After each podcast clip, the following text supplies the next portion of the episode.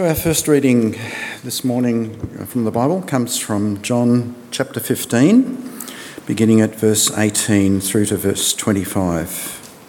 So, John 15 from verse 18. If the world hates you, keep in mind that it hated me first. If you belonged to the world, it would love you as its own. As it is, you do not belong to the world but I have chosen you out of the world. That is why the world hates you. Remember what I told you a servant is not greater than his master. If they persecuted me, they will persecute you also. If they obeyed my teaching, they will obey yours also. They will treat you this way because of my name, for they do not know the one who sent me. If I had not come and spoken to them, they would not be guilty of sin, but now they have no excuse for their sin. Whoever hates me hates my Father as well. If I had not done among them the works no one else did, they would not be guilty of sin. As it is, they have seen, and yet they have hated both me and my Father. But this is to fulfill what is written in their law they hated me without reason.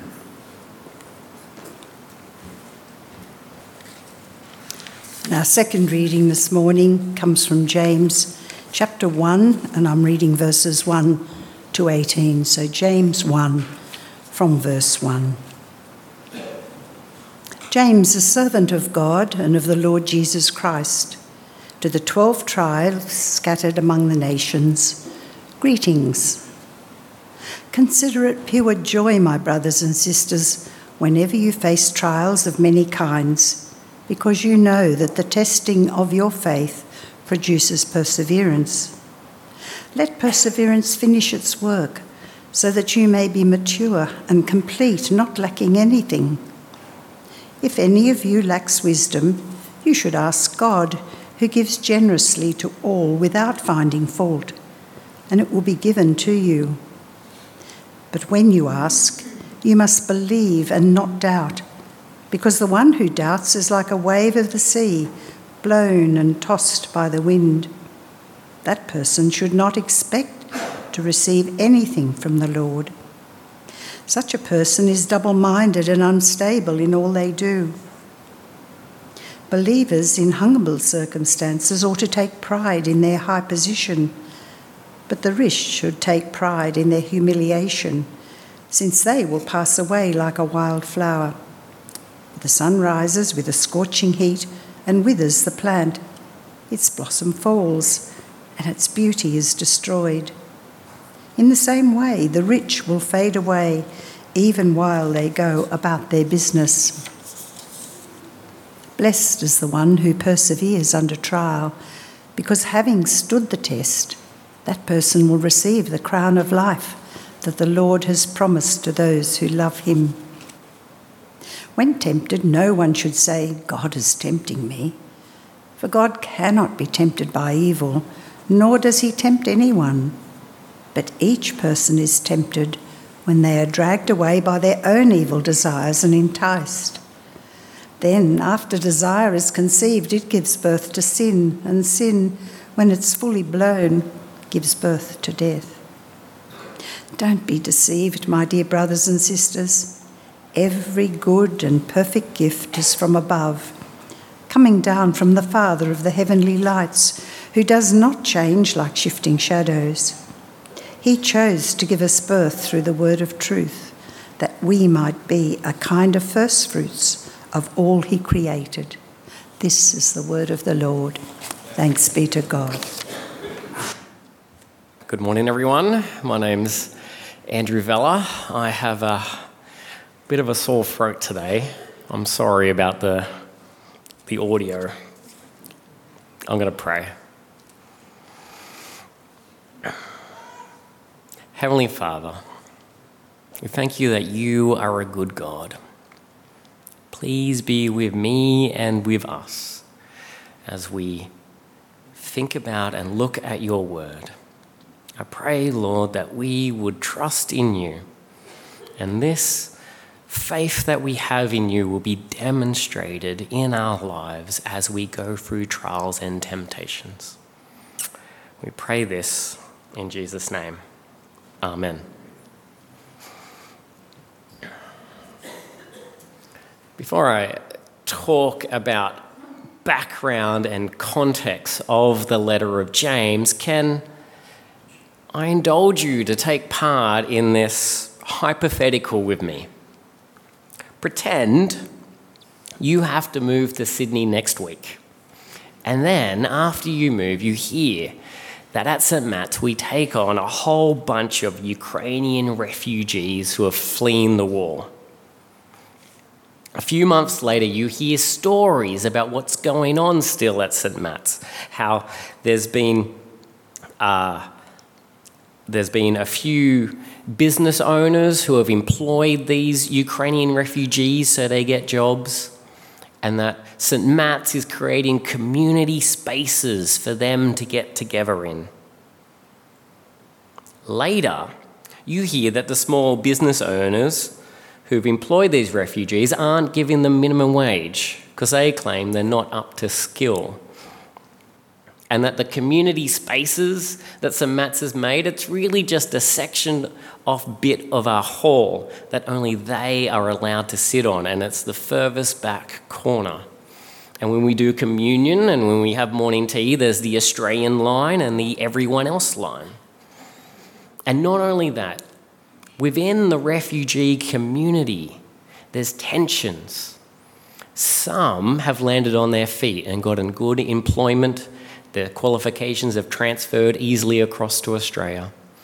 Others who were quite well off in their home country are now cleaning toilets at South Point. And they're bickering amongst each other. They're talking smack behind their backs because if they were back home, the roles would have been reversed. Now, pretend you hear all this is going on in this church. So, what do you do? You open up your email, you type in office at stmattswanniassa.org.au, you stare at the screen. What are you going to say? What will you write? What would your tone be? You know what I'd say? Dear St. Matt's, cut it out. Come on, guys. This church is known for its knowledge of the Bible. We pride ourselves with our biblical teaching, but your behavior is unchristian. This is not what we do as Christians. We hold to certain things that should be shown in our behavior to those in need. Now, in me saying something like that, I've made a few assumptions. I'm assuming, assuming that Christian belief isn't just an intellect thing it's a live thing, one that impacts your behavior. It's one thing to read some heavy systematic theology textbook, it's another to show mercy because God has shown you grace. And one of those is more Christian than the other. So now that hypothetical isn't exactly what's going on with James, and who he's writing to, but there is some overlap. There's a little bit of conjecture, but James is probably the brother of Jesus, and he was the leader of the Jerusalem church. And in this letter, he's writing to Jewish Christians who had fled Jerusalem due to persecution. Do you remember Stephen who got killed in Acts 8? After that, lots of Christians fled the city. And Christians weren't seen to be friendly with the Jews at this time. In Acts 17, Paul was hunted from Thessalonica to Berea, some 70 kilometers on foot, because they didn't like his message. In Acts 23, 40 people vowed not to eat until they've killed Paul. So, in this time, everyday Christians were spreading outwards from Jerusalem, taking their family and business elsewhere. And where they went, they were still worshipping Jesus. Some people landed on their feet and became wealthy. Some people found employment under other Christians. But things were not equal. There was grumbling between Christians, there was tension between the rich and the poor. There was sickness and slander and injustice going on, not to mention external pressures making life hard for the Christians. And James writes into a situation like this. And he's not the kind and sympathetic person you might think he would be. Instead, he tells them to grow up. Be mature in Christ. Take responsibility for your faith and seek wisdom, real wisdom and dependence on God. He wants them to take a long, hard look at themselves and to reorientate their thinking around God and to consider how they might love those around them. It's a bit of tough love. For life is hard and unfair, and soft words might not work in this situation. And in the letter of James, there is this tension between internal belief and external action. James doesn't want you to just have good theology like the devil, but he wants you to behave in a certain way. That your faith can be shown in your actions. Do you read the Bible and pray? Do you do good deeds to those around you? Is a question like that enforcing legalism? As Christians, we're called to something, to a new way of life, not just to a set of philosophical ideas. We aren't to be like the Thessalonians that Paul writes to, who, once they got saved, they sat around waiting for the Lord to return. That's not what we're called for. We are saved and we are to do things. There's the Great Commission at the end of Matthew 28, but that's perhaps the church's mission, which we are to go and make disciples of all nations, which we can and should be a part of. But there's more to that. We are told to live in a certain way. And this may make us uneasy, maybe because we're Australians, because we like the bare minimum. What is the minimum I need to pass this test? What's the minimum I need to meet a building standard? What's the minimum I have to believe to be a Christian? And what if I don't do certain practices? Aren't I still saved by faith? Do I have to get baptized to be a real Christian? What about the thief on the cross? He didn't get baptized, did he? The thief on the cross is always the good exception. And he does show us that it all it takes is trust in Jesus to be saved. But James wasn't writing to people being crucified next to Jesus and neither are you. James was writing to Christians free from crucifixion, who have longer life expectancy and more resources and less holes in their hands and feet, enable them, them to do good works. So, yes, we are saved by grace and not works. I don't know if you remember Ephesians 2 from two weeks ago. There is this progression. We were dead, we were made alive and there are good works for us to do. Once we are saved, we behave in a certain way. We are called to a new life, to put away old habits and to take on new ones. That is the mature Christian life that James is calling his readers to press into. But this book isn't only about us trying harder. You'll see that there's grace in the message of James. He helps us to reorientate our views of God, to depend on Him and not ourselves. This new perspective will hopefully see God in a better light, seeing that He is a good Father who listens to His children and gives them good gifts. That is the mature Christian life that James is calling his readers to press into. So, as we kick off this letter, we see that James wastes very little time in getting started. And in this passage, his introduction, it may seem like he's skipping around a bit. It's kind of the executive summary. For most of the topics touched on in this talk, he will circle back later. Things like wisdom and testing and wealth are all come back to. But the first thing he jumps into are trials and temptations. And that's what we're going to be looking at today trials and temptations. For these two things are universal to all Christians. Trials are things that are external to us, that happen to us, of which we're sometimes not in control of. And at the start of this letter, James doesn't give us specifics, but here he's talking about trials that are various. And when we face these trials, James has this crazy notion that we should consider it pure joy. Joy in trials. The things that make trials trials is that they are trying, they are hard, they are uncomfortable. But James wants us to think of them as something joyful. This is one of the many topsy turvy things James will have to say in his letter, like a wisdom letter, like a proverb. He goes on to say why we are to consider this. Because trials, the hard circumstances that we encounter, in the end make us mature. Trials are like a visit to the gym. Not that I've ever been to the gym, but I hear that you sweat and struggle and get worn out, and in the end, after a few visits, you get stronger over time. You can endure more, you can lift more, you can take on something more heavy. I don't think the goal of going to the gym is so that you can go back again the next day.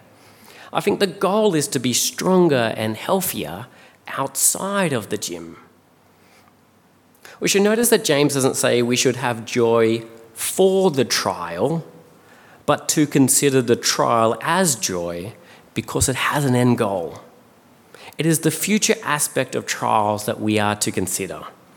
For trials help us grow in the faith and to trust in God more. And James gives us one helpful thing we can do when experiencing trials. We are to ask God for wisdom. We can be disorientated in life when it throws us some curveballs. We don't know what to do or think. I take ages to make decisions on the best of days, but when there's a crisis going on, with what decisions and plans do I have to make? I can get paralyzed. What's the best thing to do? What's the most effective or strategic thing in this moment? What can I say to someone in this circumstance? I don't know. I don't have all the answers, but James says we are to ask God for wisdom, and He will give us wisdom without finding fault, without holding a grudge against us for asking Him. We don't bother God when we pray to Him. But there's a hard part in this passage about those who doubt. Who does James have in mind here? I think it's not to do with the strength of someone's faith, who the doubter is, but the person who is double minded. Someone who is taking a bet both ways. They try this God thing and then they try something else. Another God, crystals, astrology, their own resources. They seek out worldly wisdom and God wisdom. They've a foot in two worlds or on two skateboards. They're unstable. They need to pick a lane and stay in it.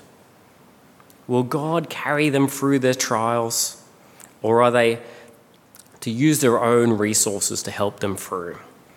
Does God really care about our situation, or is He really indifferent to us? And we need wisdom from God to answer these questions.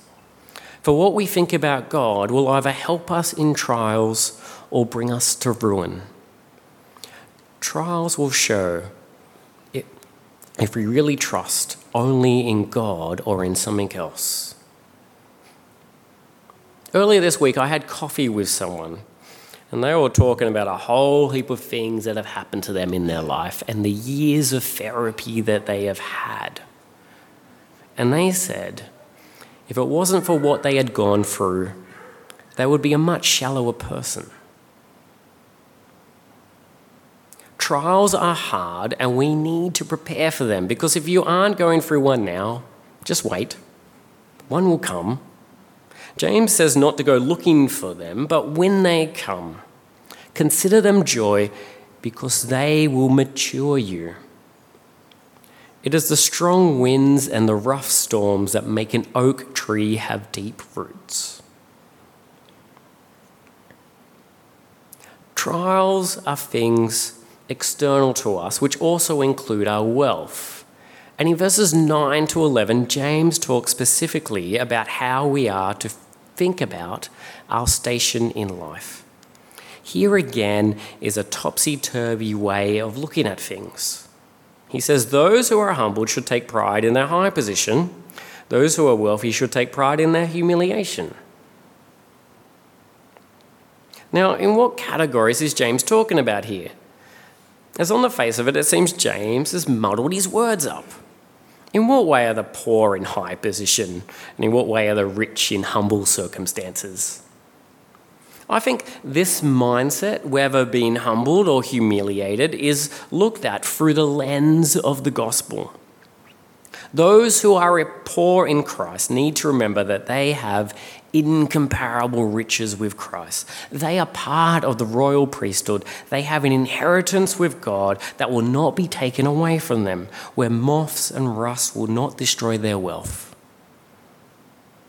But those who are wealthy and in Christ, which is probably most of us here, need to remember that our wealth is only temporary. That we are in Christ not because of our riches Rich people may feel a sense of security, but those in Christ need to remember they are identifying with a crucified Christ. They are on the team that got crucified by the government, that they believe in the foolishness of the cross. Our minds may wander, thinking that if we just had a little bit more money, things would be easier, things would be more enjoyable, trials and temptations would be less. If only we had a little bit more. John Rockefeller, one of the most richest men alive in the early 20th century, he was asked by a reporter, How much money is enough? And his response was as honest as anyone. He said, Just a little bit more.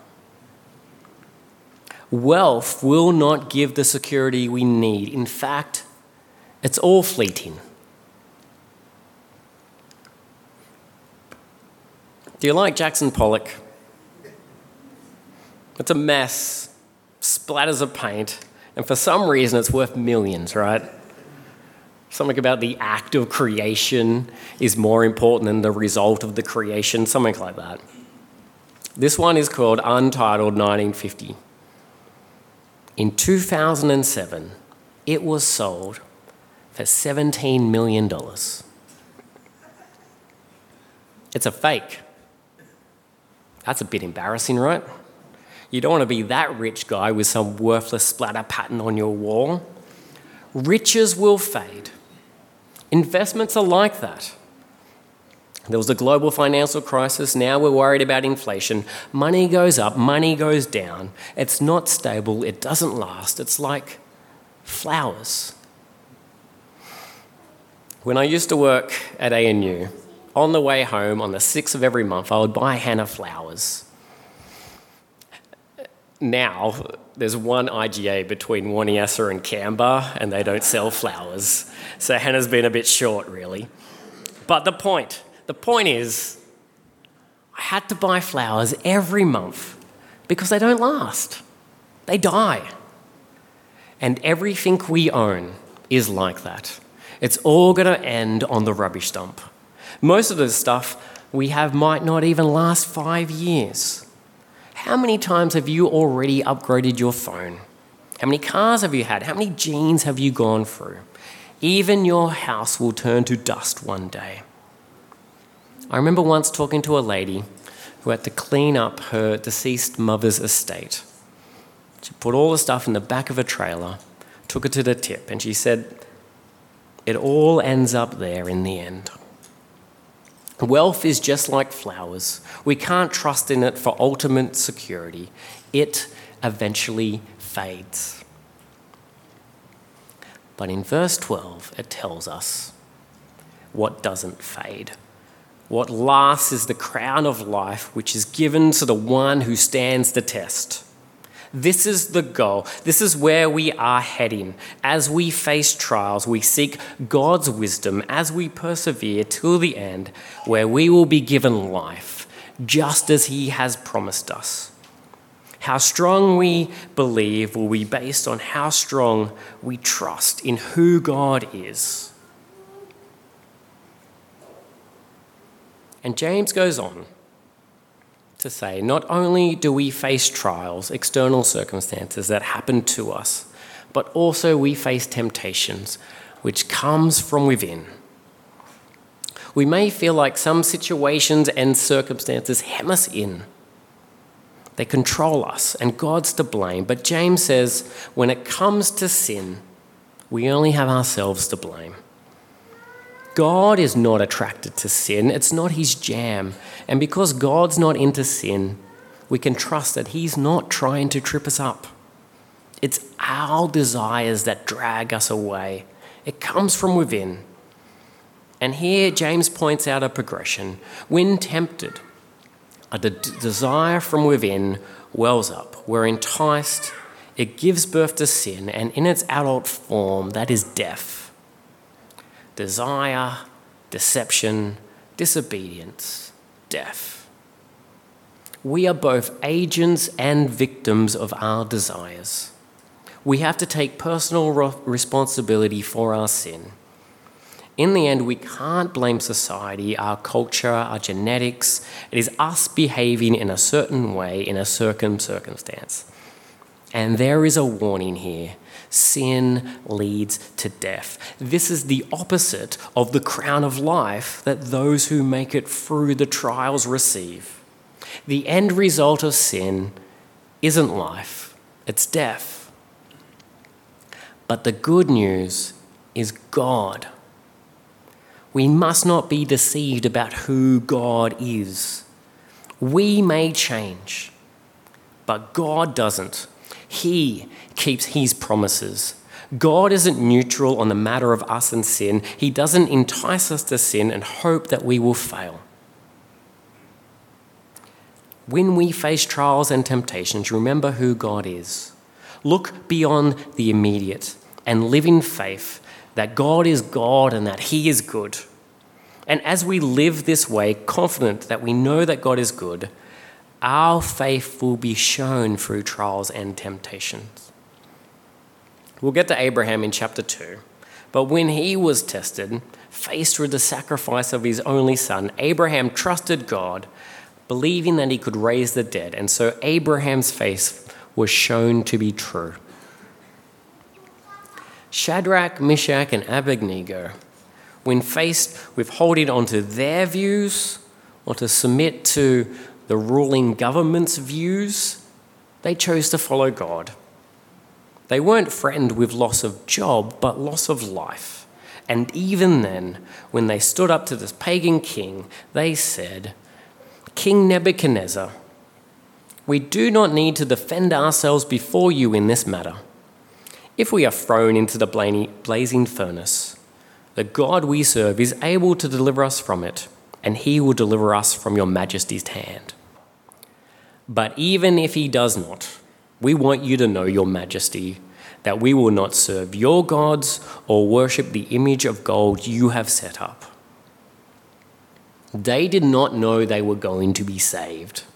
But what they did know was that God was good, and in the face of a hard trial, they weren't going to change their minds. And they were human, just like you and me. A hundred years after this letter was written, Ignatius would be the first Christian thrown to the lions because he said Christ was Lord. And still, in the face of fierce fear felines, even though there was the threat of your life being cut short for following Jesus, the Christian movement still grew. For people believed that God was worth following, even through hard times, even through death. In England, under Queen Mary, one of the first things she did was to arrest Latimer, Ridley, and Cranmer. They were tried for treason because these prominent men held to Protestant beliefs and they knew this was coming. They had the opportunity to flee to Europe, but they stayed to face the Queen. And at their trial, they spoke strongly against the Roman Church. On the 16th of October, today, 1555, Latimer and Ridley were burned together. Ridley prayed, O Heavenly Father, I give unto thee most hearty thanks that thou hast caused me to be a professor of thee even unto death.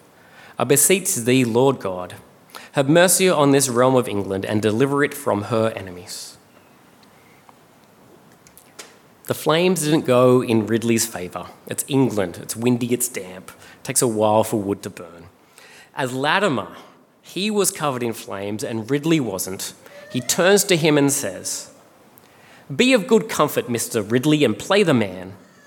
We shall this day light such a candle by God's grace in England as I trust never shall be put out. Thomas Cranmer was there. He was made the watch because a year later he would also be burned. Our church tradition still follows in their legacy. They all trusted in the crown of life which God had promised because even though the pressure was huge, they knew God was bigger and more precious to hold on to. James can be a hard book. I found that when I was reading it. There's much we need to do. Ask God for wisdom, navigate the trials and temptations, take responsibility for our sin, but don't miss God. He is a giver. God will give us wisdom if we ask. God will keep his promise and He will give us the crown of life. God gives us gifts from above. He chose to give us new birth in His Son, Jesus Christ. God is not against us, but for us. Trials and temptations are hard. It's a simple, realistic picture of life that we will face them. But when we do, remember God. Because what we think about Him will change the way we see our trials, our wealth, and our sin. I'll pray.